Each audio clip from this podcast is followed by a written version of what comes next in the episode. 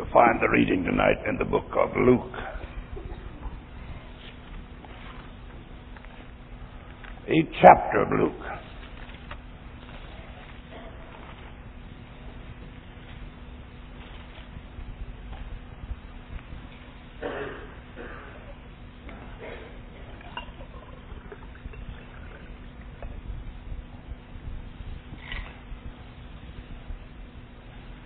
in the 26th verse, Luke 8 26. And they arrived at the country of the Gadarenes, which is over against Galilee. And when he went forth to the land, there met him out of the city a certain man, which had devils long time, and wear no clothes, neither abode in any house, but in the tombs. When he saw Jesus, he cried out and fell down before him. With a loud voice said, What have I to do with thee, Jesus, thy Son of God Most High? I beseech thee, torment me not. For he had commanded the unclean spirit to come out of the man. For all time had caught him, he was kept bound with chains and in fetters. He brake the bands and was driven of the devil into the wilderness Jesus asked him, saying, What is thy name? And he said, Legion, because many devils were entered into him. They besought him that he would not command them to go out into the deep. There was there a herd of many swine feeding on the mountain, and they besought him he would suffer them to enter into them. And he suffered them. Then went the devils out of the man and entered into the swine. And the herd ran violently down a steep place into the lake and were choked. When they'd fed them, saw what was done, they fled and went and told it in the city and in the country.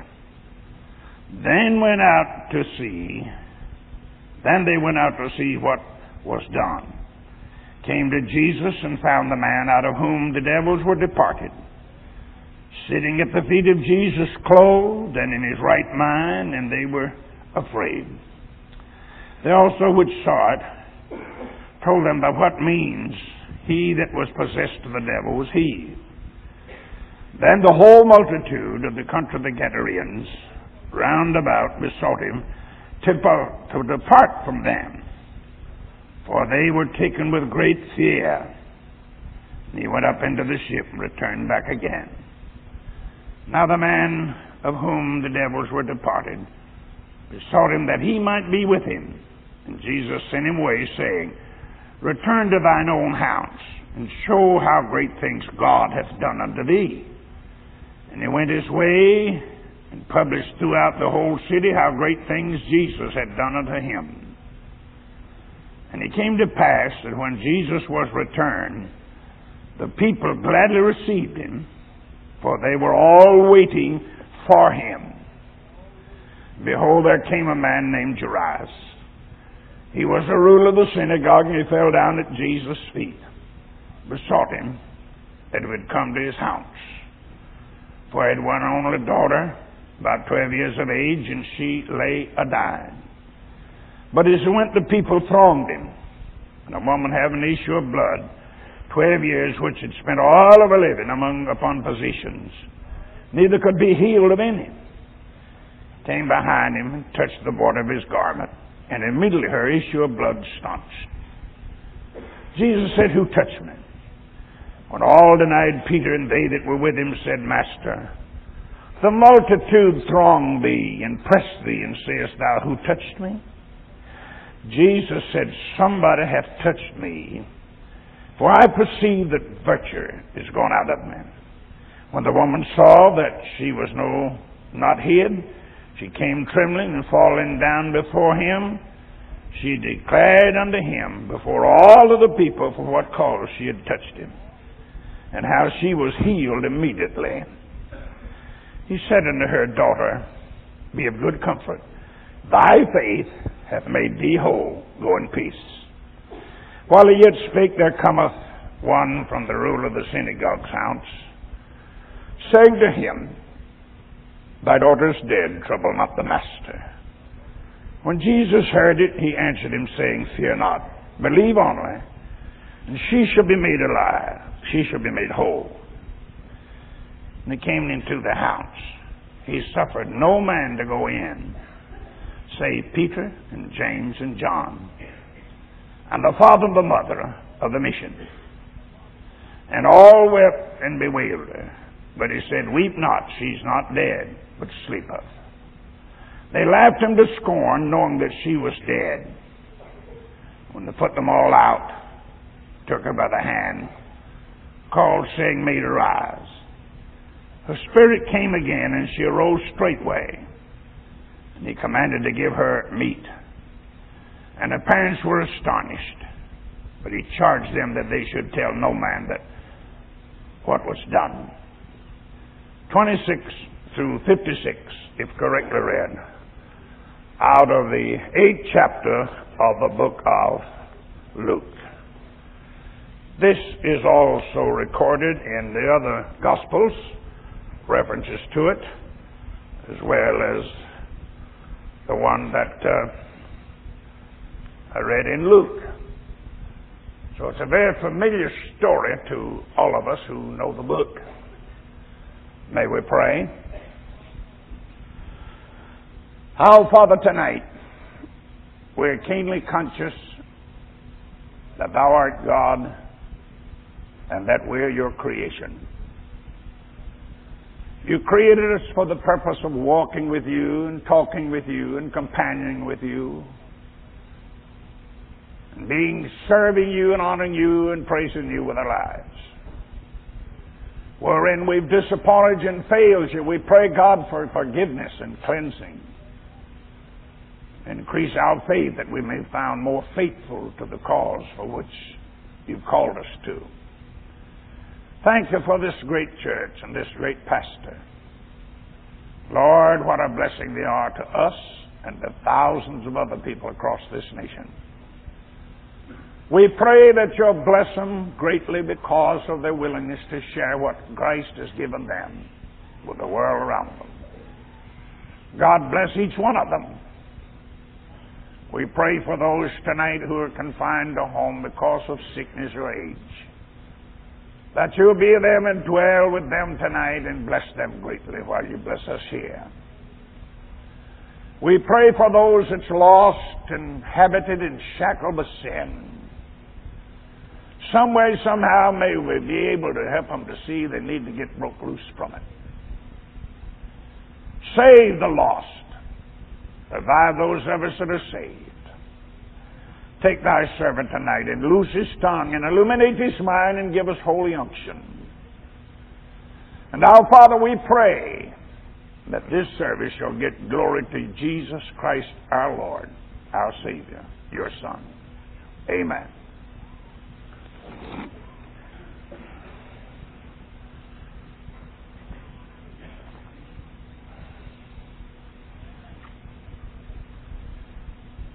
27th verse of each chapter.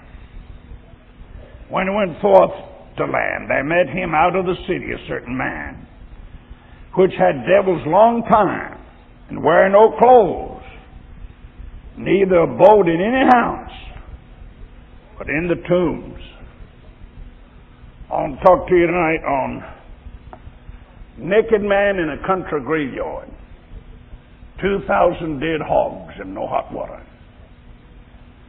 And that'll be the text.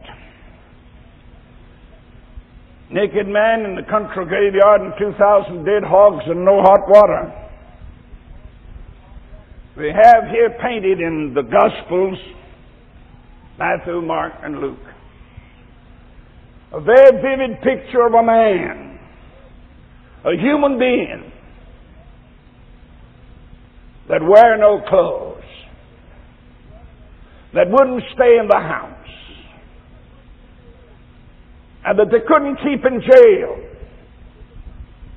He dwelt in the mountains, out in the country graveyards. He'd become a terror and a horror. People knew about him many miles around and become a problem. We realize, my friends, tonight,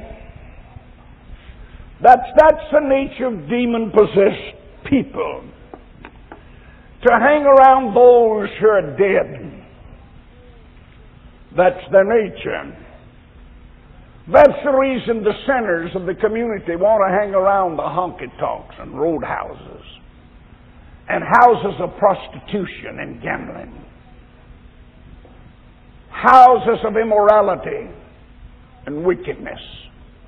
It's natural for them to want to hang out in that society because they're dead in trespasses and sin. And people who are devil possessed want that kind of association in life. It's natural. Nothing abnormal for men and women and boys and girls who are lost to seek the vulgarest places, the wickedest places, the nastiest places, the meanest places, the low downest, trashiest places in the community, liquor dives, beer joints, dance hall, pool halls, nightclubs, gambling dens, houses of prostitution. It's their very nature because we came in the world a depraved human being. So as a result, it's nothing unnatural. It's just as natural for men to do evil as it is for a fish to swim when you throw him in water. He just starts swimming. It's his nature. Humanity that grows up without Christ and without the regenerated life and it's not been made new creatures are so depraved, so evilly inclined. And it tells us in the Word of God that they go forth speaking lies in their infancy. Will start lying as soon as we get here. And I reckon it was I shaped me in sin did my mother conceive me. So everything about us is iniquity and sin and corruption. So there's nothing abnormal about those who've grown up without God and without the influence of the church, and without the influence of Christian parents and home. Nothing abnormal about them seeking the vulgarest, nastiest, wickedest, filthiest, low down to society and places in the community. That's natural for them. Now, Jesus came, and this man was like that. He wouldn't stay at home, couldn't put up with the family. And he had a house and wouldn't stay in there. He went to the graveyards, went out in the mountains, and stayed in the graves and went naked, took sharp stones and cut himself. He is a terrible character. So, my friends, there he was. And that's a picture of what sin will do. You see, sin will carry you further than you intended to go. And when it gets you there, it'll keep you longer than you intended to stay. And it'll cost you more than you want to pay. This man went further than he'd ever thought he'd have gone when he started with the sin crowd. And the passions of it, and the wildness of it, and the depravity hissing of it, spirits of it kept him longer than he meant to stay. And as a result, it's cost him a tremendous price. That's what sin does. So we stop to realize because of this, my friends, sinful people want to run with sinful people. Those who are dead in trespasses and sin. They're spirits bear witness with each other's spirit. Christians like to be with Christians because their spirits blend with each other. God's Holy Spirit bears witness with our spirit that we're the children of God. and we like to be around the children of God. So I'm saying to you tonight, my friends, there's nothing abnormal about those who are lost and have never been regenerated going to the worst, vilest, vulgarest places that there is in the community and the adjoining communities. And if it isn't vulgar enough and vile enough here, they'll go to other places and towns and cities to indulge. That's the natural trend. And unless the Holy Spirit of God convicts them and draws them, Jesus regenerates them and makes new creatures out of them, they'll never be any different. They'll get worse and worse and worse. So that's what's happened. So here he is, my friends. You see, after all, my friends, the devil is homeless and foodless and friendless without a man. The only thing that'll let the devil live in them is a human being. The only thing that'll be a friend of the devil is a human being. The only thing the devil can live off of is corruption from human depravity. So as a result, he puts forth a fight. He's like a roaring lion. He's like a murderer. He takes hold because he don't want to give up his place of abode. We have a very interesting story. I think I referred to it once since I've been here. But there was an unclean spirit left a man, went out and he swept his house clean, garnished, and empty.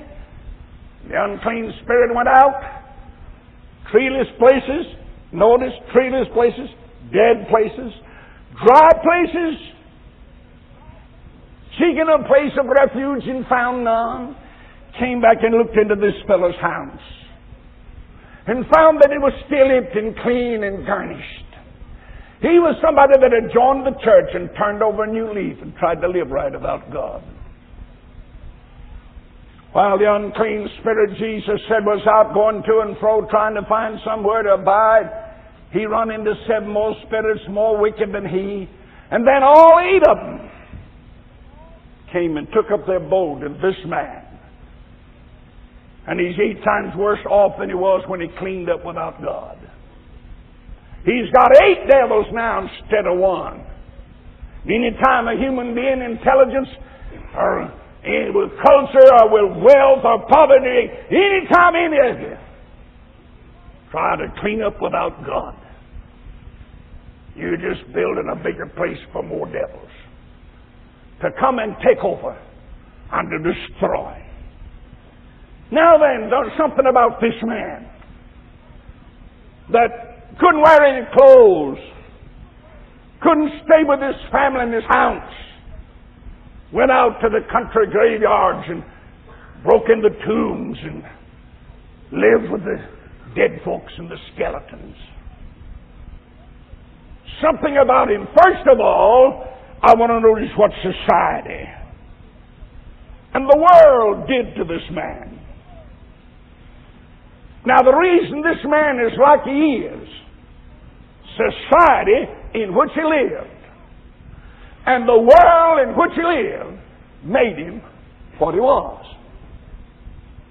They influenced him to be what he was. Your society that you associate with, the world that you live with, has its impact upon you. Lot pitched his tent towards Sodom and Gomorrah. The men in there were exceedingly sinful, and soon his family forgot God and took up the habits of the Sodomites and Gomorrites. Your family, my friends, is going to take up whatever the habits of the society in which they live. And the world in which they live, they're going to take up that habits. It's going to leave its impression. It's going to leave its influence. It's going to mold, their characters. So that's all the more important reason. You ought to bring up your family in the church and in a godly home and godly society. Because, my friends, man, this man was one time some mother's innocent boy. This man was one time some dad's boy that he was proud of. He had great anticipations for him being somebody in life. His mother loved him and taught him and tried to lead him right and train him right. But he got with the wrong society. My friends, the society in which he lived and the world in which he found himself associating, they dined him. They wined him until they made a glutton out of him, until they made a drunk out of him.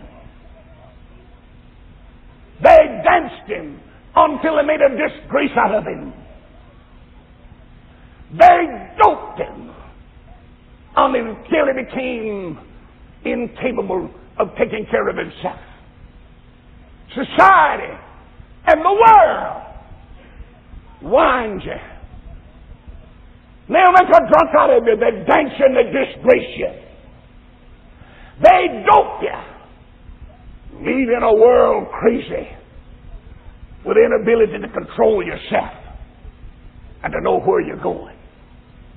That's what society did for this fellow. And it's what it'll do for you. A society without Christ and without God will do the same thing for you that it did for him. So, my friends, they sexed him. The crowd that's out there in society and in the world without God, they're sex mad. All they think about is gratifying their sexual natures. They made a sexual pervert out of this fellow. He got so sexually wild, he wanted to expose himself all the time and he wouldn't keep on any clothes. I've seen them like that. You have too, probably.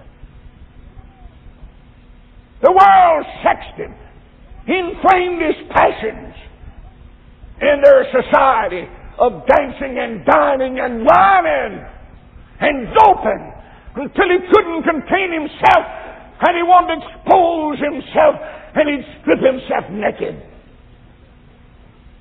That's what society will do for you without God, without Christ. It inflamed his passions, and his lust got the upper hand of him. Became a wild man. He became a vicious man. Who made him that? Society that was without God. The world didn't believe in God and know God. He wasn't that to start out with. He's some innocent young man. But when the society that he associated with, the world in which he lived got through with him, he's the victim of what the scripture says. So I want you to know, mom and dad, it's all important that you see that your children are brought up in the right kind of society, the right kind of a world. Because if you let them associate and run with the society of the world, you know what they're going to do. You know the outcome of your sons and daughters. A society without God. A society who don't have any regard for God. The liquor crowd's gone. The wineries and the beerers. They don't have any regard for God. The nightclubs and gambling dens, houses of prostitutes have no regard for God. The gambling dens, the world of sin places has no regard for God. They want you to lend them your sons and your daughters that they might feed upon them. The devil is a roaring lion seeking whom he may devour. He's hungry. And he wants to feed upon their lives and their character and their morals. And the immorality that they furnish him. So as a result, and have you realized, my friends, we stop to remember he goes out, the seducing spirits get a hold of him. Society of the world introduces your sons and daughters to the seducing spirits of the devil. To seduce them to do things. To seduce them to become rebellious and haughty and mean and wicked and vicious and violent. That's what society and the world did to this boy. And as a result, my friends, he became wild. His character's gone. He don't have any more self-respect. His honor's gone. He don't have any more honor. You hear me, my friend? When you turn your family loose to the devil's society of present day world, I want you to know their character's headed for blighting. They'll be degenerate, deteriorated. That's what society today is setting out to do. I'm talking about a society that isn't Christian. You know what I mean by it. A society that's Christian sets out to salvage and save and protect. But this other, my friends, eh, we stop to realize it's blighted his character. Made him wild and dangerous. But how come it to be a man couldn't keep any clothes on? How come it to be a man that wouldn't stay at home? Who made him like that? God didn't. The church of the Son of God and Christian environments didn't. Who made him like that? You know. And it'll make your sons and daughters the same thing. And make you lads and lasses the same thing if you'll go with them. That's their business. That's their desire. That's their ambition. So as a result, his character's gone, self-respect is gone, won't keep no clothes on, to expose himself all the time, go out there dig in tombs and get skeletons and hug them and commit acts of sin with them. And come out of there stinking like an old corpse. Back then, a lot of the corpse wasn't in palm, and he'd hug them, come out of that old corruption all over him. Sores, bloody, wild, screaming. And society, now they hate him. Now they're against him. My friends, they're afraid of him. They shun him. They don't want him around They drive him out of their homes and the society. They don't want him in their homes anymore. They don't want him running with their families anymore. They're afraid of what he'll do.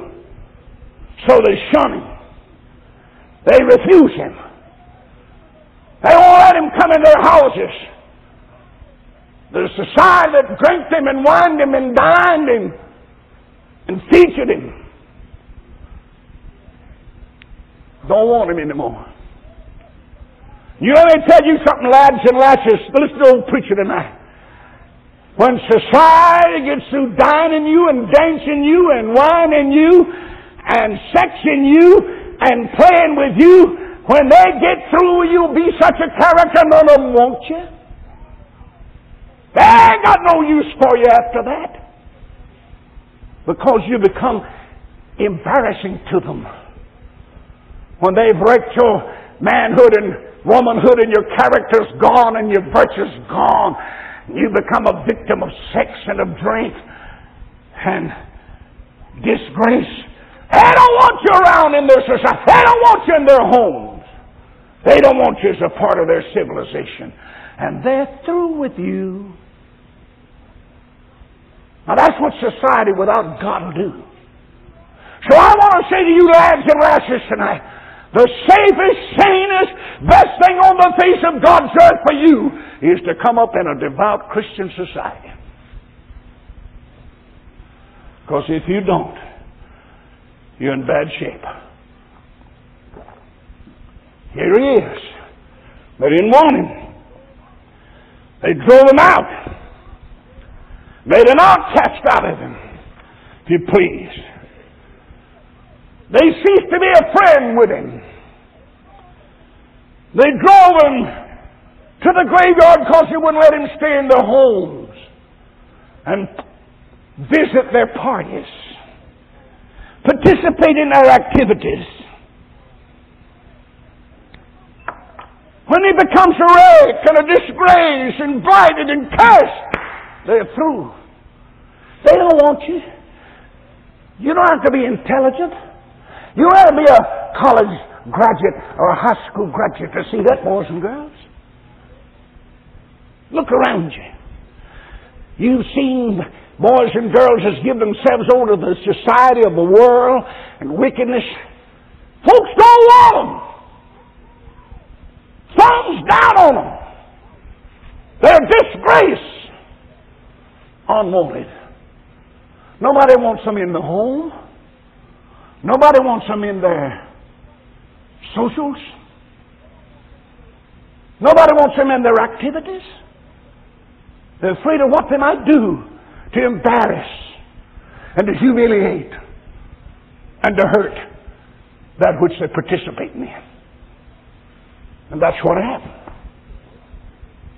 This young man, demons started to working in him, coming in him, and now he's got 2,000 demons. And as a result, my friends, you keep this in mind.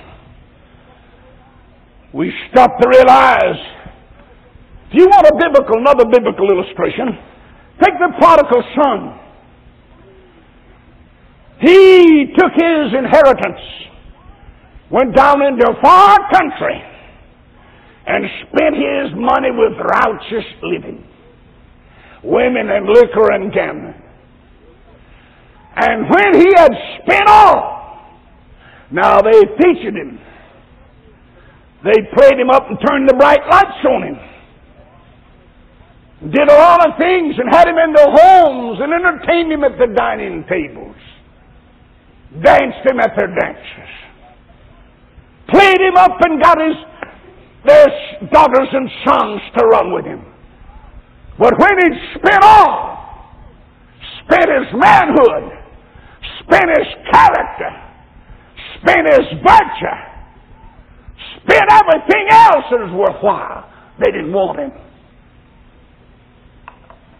They didn't need him. They turned to hate him. They turned to be ashamed of him, embarrassed with his presence. So they sent him down to the hog pen to sleep with the hogs and eat with the hogs. You hear me, lad and lassie? Hear the old preacher tonight. When sin gets through with you, it'll put you in the hog pen. That's what it'll do with you. To eat with the hogs, to sleep with the hogs, decent society don't want you when sin has made you an indecent person. So I want you to know tonight, sin will take you further than you mean to go. It'll take you so far you'll lose your character, your manhood, your womanhood, lose self-respect, lose your happiness. Then when it gets so passions inflamed, your appetite's worked up. It'll keep you out there longer than you want to, meant to stay. To feed your appetites and to satisfy your inflamed passions. And it'll cost you more than you meant to pay when you started. It'll cost your happiness. It'll cost respect to the public. It'll cost, it'll cost you peace. It'll cost you your character. So why fool with that kind of a society? We stop to realize then after they'd done it, they didn't want him. They called the law and said, Come in, get this fellow and lock him up. They began to appeal to the law enforcement officers. We've got a man here that's wild. We're afraid of him. We hate him. He's horrifying us. He's terrifying us. Put him in jail for us. The law. You see what society did for him? They made him such a character they don't want him. They say to the law, lock him up! The law locked him up, but he's so demon empowered, he'd grab the jail doors and rip them off on the hinge. Go again. They said, well, chain him. They'd get big chains and chain him. But the demons were so powerful. He had 2,000 of them in him, and they'd take a spell, and that man would be so strong he'd break those chains like twine string. Be loose again. Hey, Sheriff! Hey, police! I thought you supposed to put that fellow in jail. Did, but he tore out. Why'd you put some chains on him? Did, but he broke the chains. We can't do nothing with him. He'd run back to the graveyard out in the mountains, in the country. Break in some more tombs. Those who had loved ones buried out there was horrified. Was afraid to even go visit the graveyard for fear of what he'd do. And he'd break in and steal their loved one's corpse and dance with them, commit acts of sin with them. Probably eat part of them. Violent, vicious. The law couldn't handle it. They imprisoned him. They took away his freedom. They chained him. They fettered him. They bound him. I never have quite understood. My friends, why we legalize liquor as a state or as a county, then lock up the fellows that drink it. To me, to me, that's the meanest, nastiest thing I can think of. Well, you say, we want to legalize beer and liquor and wine so we can sell it and get taxes off of it, and then to turn around and lock up the fellas that's drinking most of it. That's stupidity. I don't think any state or county that legalizes beer and liquor and wine has any right to lock up the ones that get drunk on it. They ought to be allowed to do it. You give it to them, a lot of states is coming along now, legalizing liquor, beer, and wine. Say, well, we're going to legalize it and get the tax off of it. Build schools to educate more fools, to drink more liquor, to get more taxes. Uh, to build more schools, to educate more fool, fools, to drink more liquor so we can build more schools to make fools. That's modern day society for you.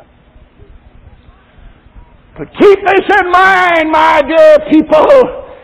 The crowd that's pushing legalizing beer and liquor and wine is your worldly society.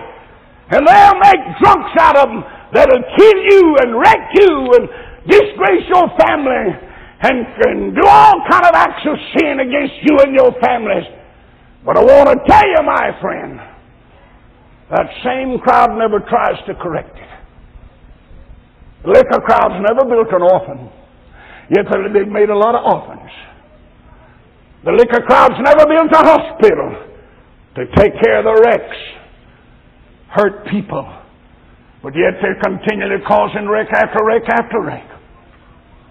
If the dirty low down winery and brewer and liquor crowd had to build hospitals and take care of everybody that had got hurt because of their product and had to build orphan home and take care of all the orphan children their products is brought around, I'll tell you they'd stop and think a little while. The society of the world without God in it is a vicious thing. You take Hollywood, for example. When they come to select a girl to be a movie star, they don't select some harlot and prostitute outcast of society. They hunt all over the nation and find the purest, most virtuous, beautiful young woman in the nation. Then put her on the bright lights and, and display her until she's a harlot and a prostitute. Then they kick her out and hunt another. The Hollywood folks who go out and hunt a young man don't hunt a drunk or a dopehead. They hunt the finest, purest, handsome, uh, virtuous young man they can find. And they put the lights on him and play him up and display him to the world until they make a wreck out of him. And then when they've made a wreck of society out of him, they discard him and go after another. That's not our Lord's kind of business. He wants to salvage lives. So as a result, I'd have you realize tonight, my friends, the law bounding society, my friends, made the man like that and then they want him locked up. And I want you to realize the law couldn't handle him. You hear me? It's shockingly so. We're getting to the place today. Listen to the preacher to where the law doesn't want to handle our society that's the victims of the places of sin. They can kill you and rob you and get out in two or three years. They can rape your daughters and get by with nothing.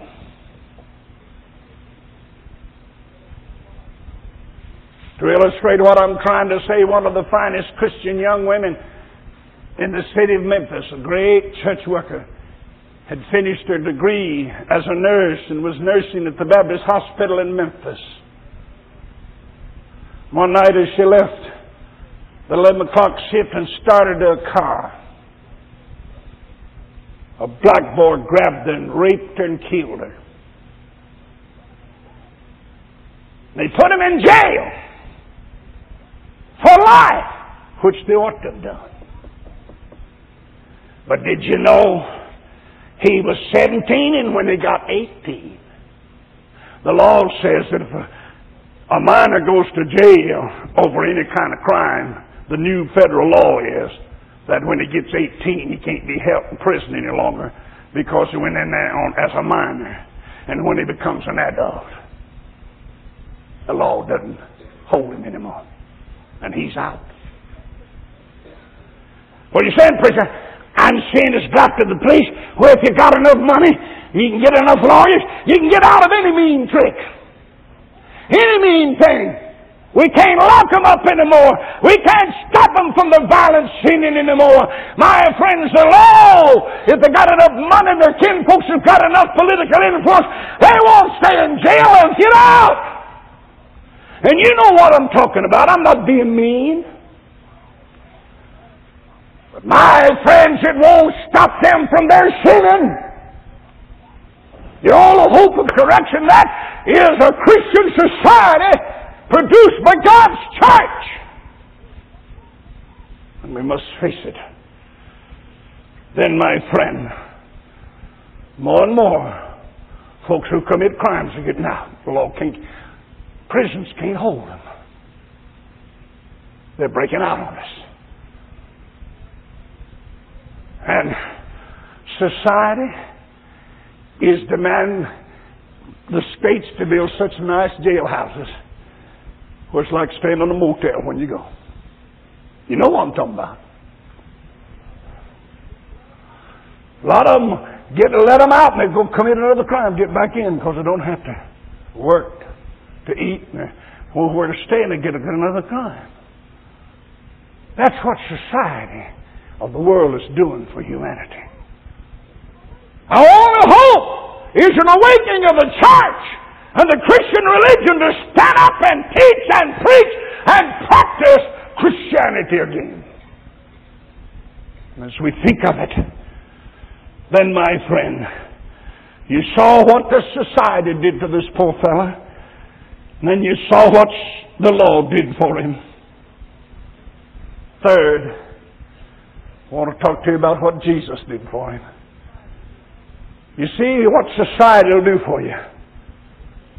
The law will bind you and take away your freedom and imprison you and shackle you and chain you.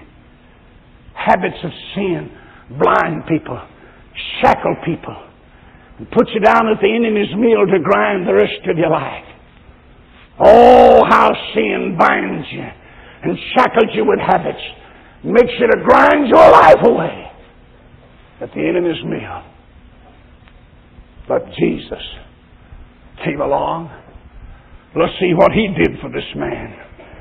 Jesus, first of all, loosed him and set him free from the devil. Nobody wanted him. Nobody believed in him. They all hated him and despised him. And he stayed down in the country graveyard in the mountains, screaming, Go by there all kind of corruption on him and bloody where he'd cut himself with stones. And they'd hear him screaming in the days and the night.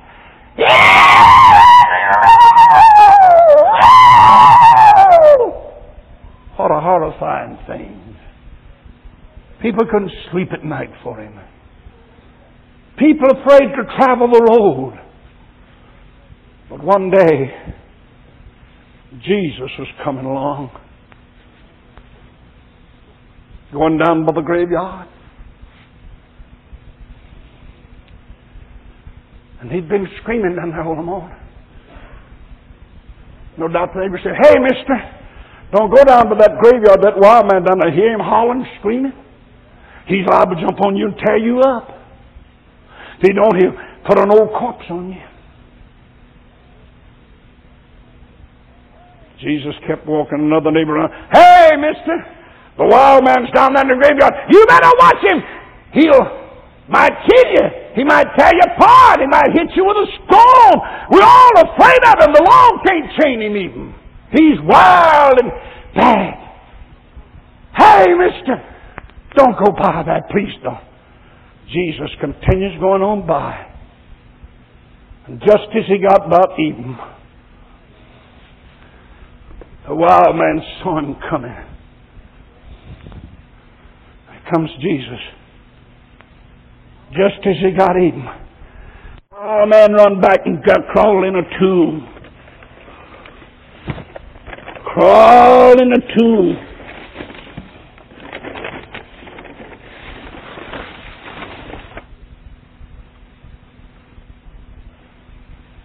When Jesus got there, he come up.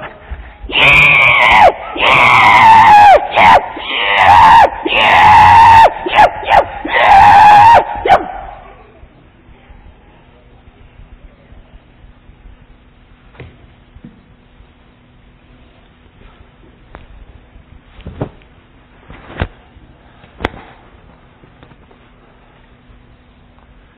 Jesus said, Put these clothes on, son. Where to get him? Jesus knew he needed him. He had him with him. Put these clothes on, son. Hmm. Oh, I feel so good.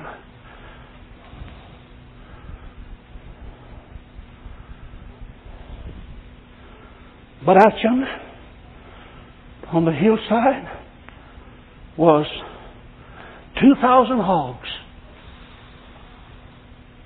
owned by Jairus. Most of them property. Mr. Jairus had a sick girl. His only daughter lay sick.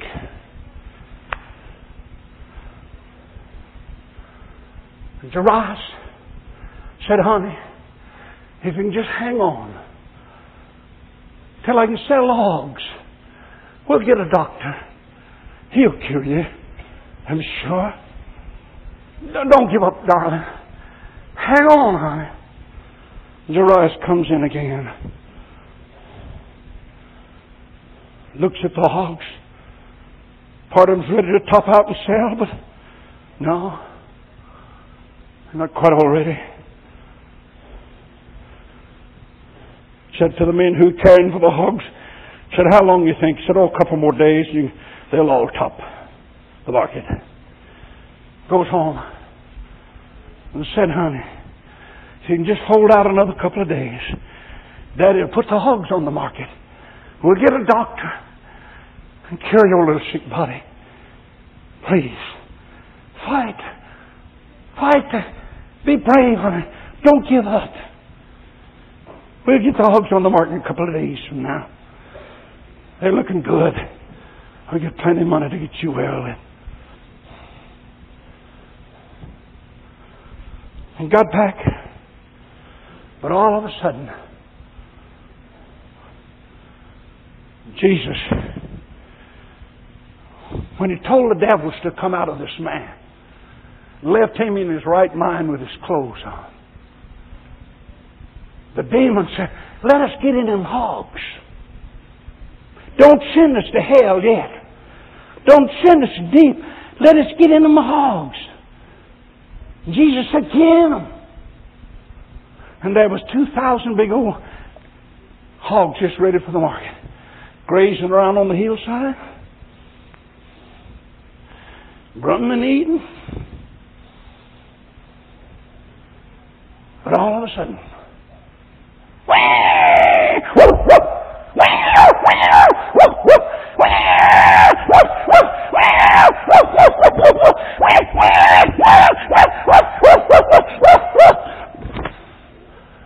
Two thousand of them run down the hill and jumped into the sea and drowned.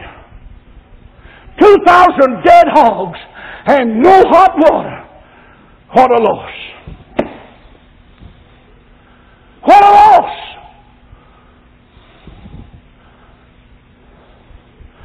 The fellows looked at them, rushed in town and said, Hey, Jairus, get the other men together. Every one of those hogs went wild and drowned it in the sea. Oh, we never seen such a time. We tried to stop them and the run knocked us down, trampled on us, squealing and chewing each other's ears, just leaped in and drowned it. Hmm. Jairus went out and got the others. And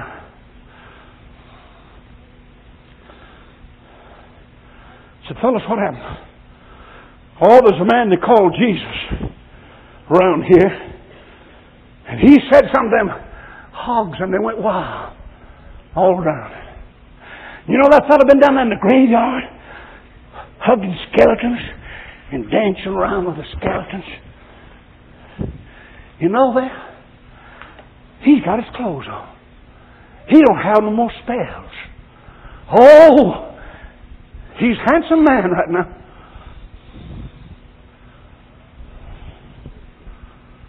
Jairus and his men said, Where is he? Where is he? They went and there was Jesus.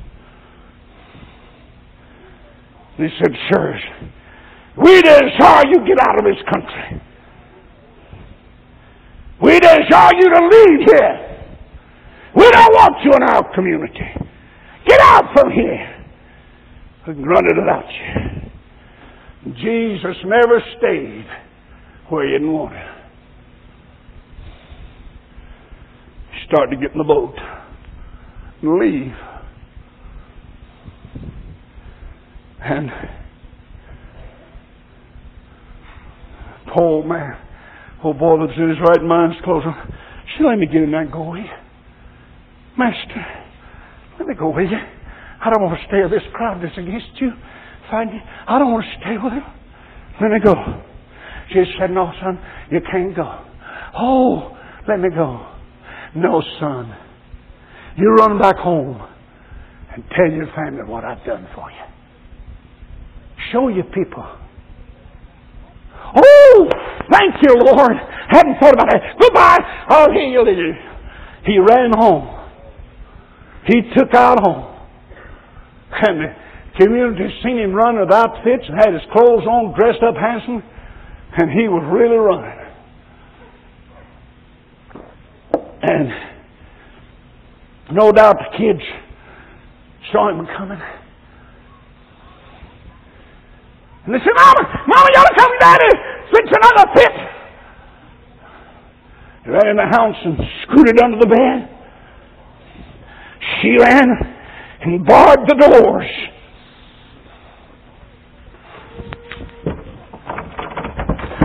Locked up the doors. Oh, get out of the way onto the bed, kid. He'll a kitty. I wish he wouldn't come back. Oh, what a mess. What will we do?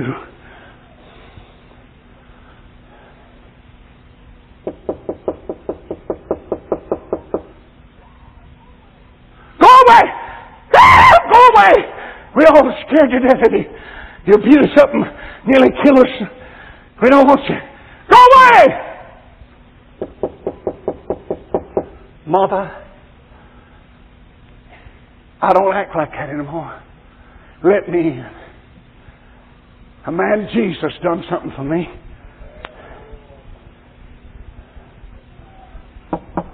See, I ain't trying to break in. I'm just knocking. Begging you, let me in, honey.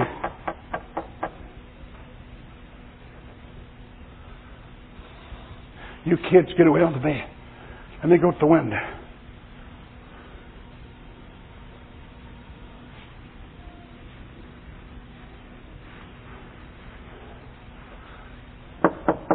Martha?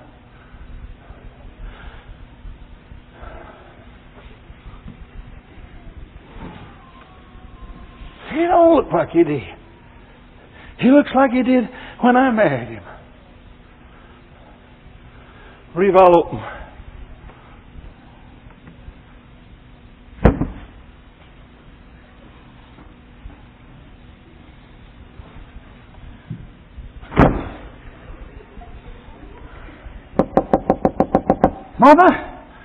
let me in. I won't have no feast.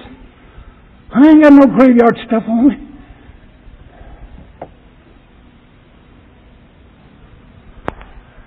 He walked in dressed handsomely, clean, sweet smelling, perfume of heaven on him. Said, honey, I'm not going to crush you and try to kill you like I used to. Just let me love you like I did when we married. Man by the name of Jesus changed the whole picture. They fell in each other's arms and kissed each other. Mother, where's the children? They're under the bed where they always get when you have a fit. The little one, little boy peeped out and said, He's a hugging mama. And don't look like daddy. He got on he got on some clothes, darling. Sissy. And he went and said, You children, come on out. Daddy not gonna beat nobody up. Jesus took care of me. And they come out.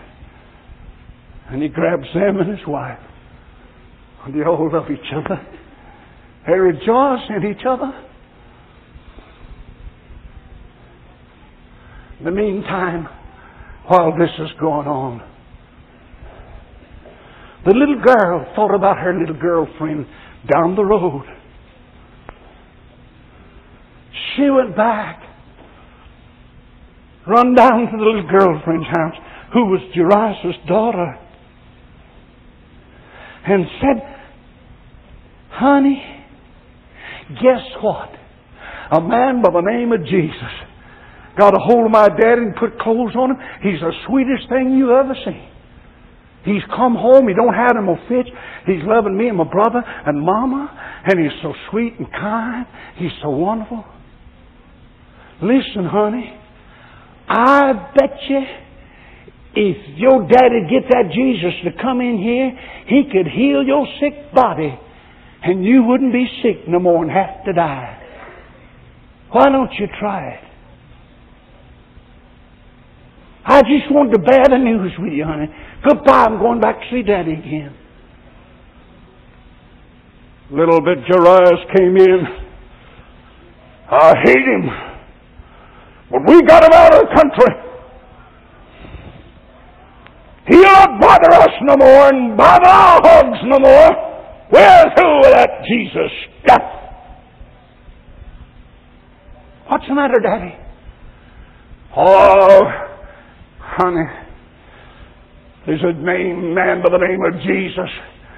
Got all the hogs stirred up and they drowned it. Every one of them's dead. Drowned it down there in the sea. Can't even clean them. Lost the whole business. Now won't be able to sell them. Won't be able to get no doctor to help heal your body. I haven't got any hope for you, honey. Not one real hope. Hogs are dead. Everything's gone. We've lost everything we had messing around. Oh, I ain't got nothing to promise you.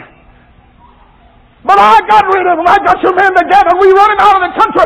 He'll not be back no more. Daddy. Oh, Daddy. What'd you say his name was? Jesus. Oh, Daddy. Daddy. Daddy. You remember the man y'all couldn't do nothing with in the graveyard? Went naked all the time, bloody, he cut himself. Come home, beat up his family. That Jesus done something to him, and he's home being a daddy and a husband, and the sweetest thing they say it's ever been in the country. It's changed him so much. Daddy, if you'd have got that Jesus, I bet you he could have healed my body. You know, if he healed that maniac, he could heal me. Daddy, Oh, Daddy, why didn't you run him away? Why didn't you bring him home with you and let him heal my sick body? Oh, man said, Wretched man that I am. Lost the hogs. But what is that if I can get my daughter healed? Not run him off. I was so ugly nasty to him. Now she'll have to die. I'm sorry. I run him off.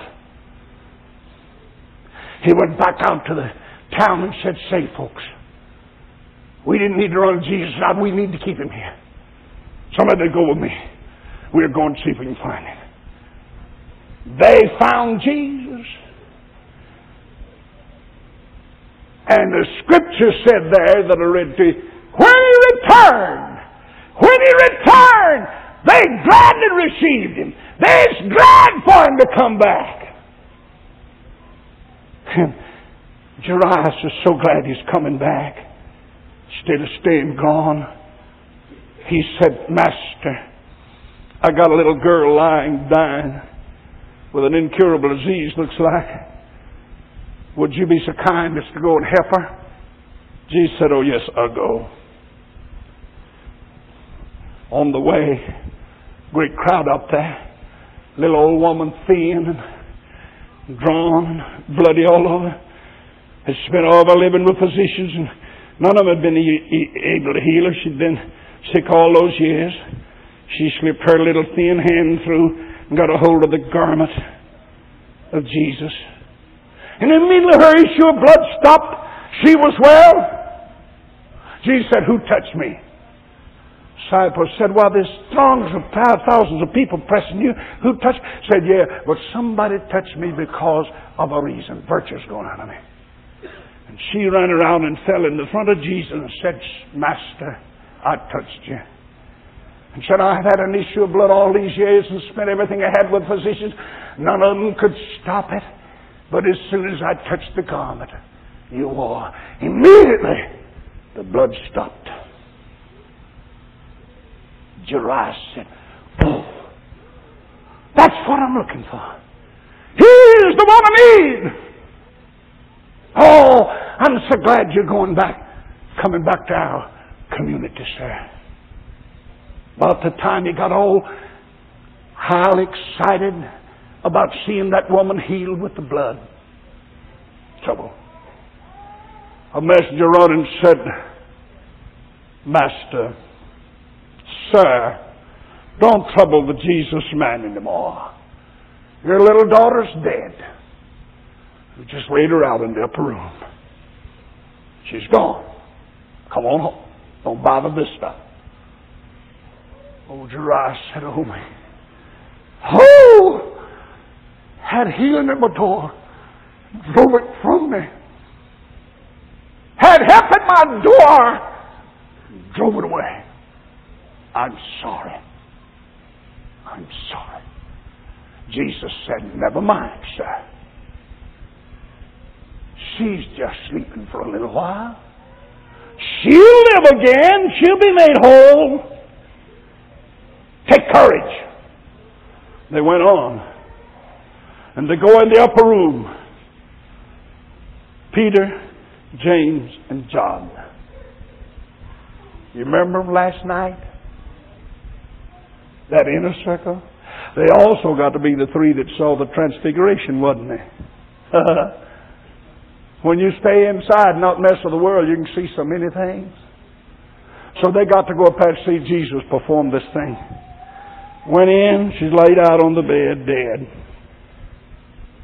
They were all mourning. We, Jesus said, just excuse yourself from the rooms, please. They said, everybody excuse yourself. Said, she's not dead, she's sleeping. They laughed at him and said, get out. One of them laid his hand in the hand of the little girl, said, Maid, arise.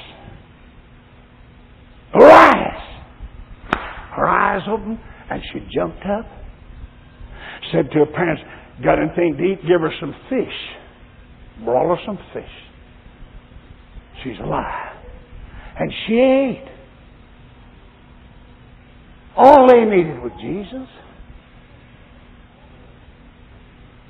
My friend, a lot of you got wrecked homes. All you need is Jesus. You don't need society in the world. They can't save you. They can't heal you. They can't secure you. But Jesus, Jesus, the Son of God, came to seek and to save and heal.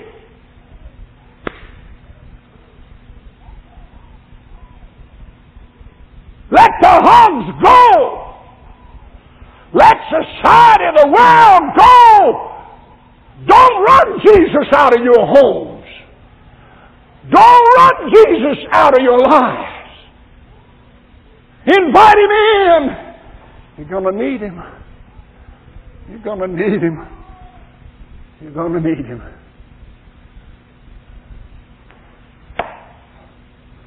Somebody here tonight, God tells me, that you've been tempted to push him out and say, I'm through with trying to be a Christian. I'm through with this Jesus stuff. We're going to sing a song.